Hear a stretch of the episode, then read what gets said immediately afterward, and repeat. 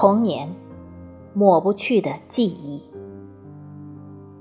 作者：黄岩，主播：迎秋。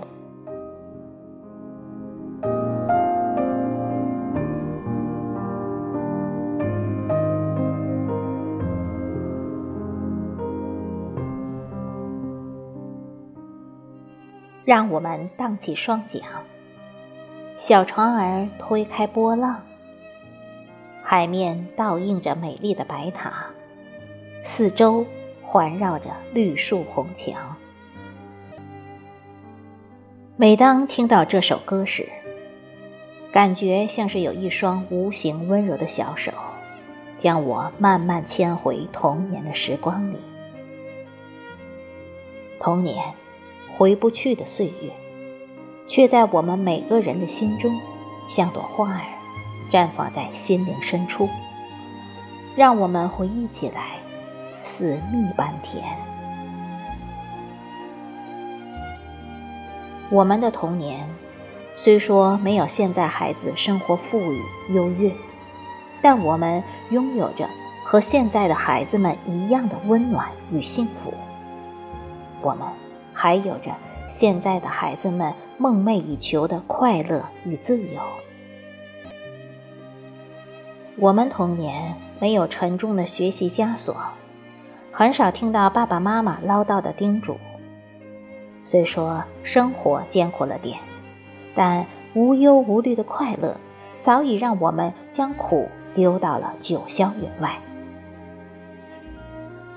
满足感是我们童年时代。最弥足珍贵的，也是现今的孩子们难以感受到的，甚至可以说根本就不会有的。现在的孩子个个都长在蜜罐罐里，哪能体会到苦的滋味？所以，满足感很难以在这代人心里诞生。童年的我最盼望的一件事就是过年。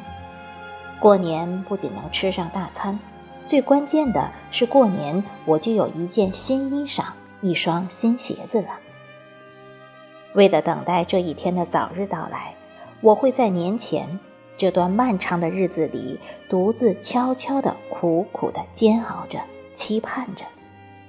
那种等待与期盼。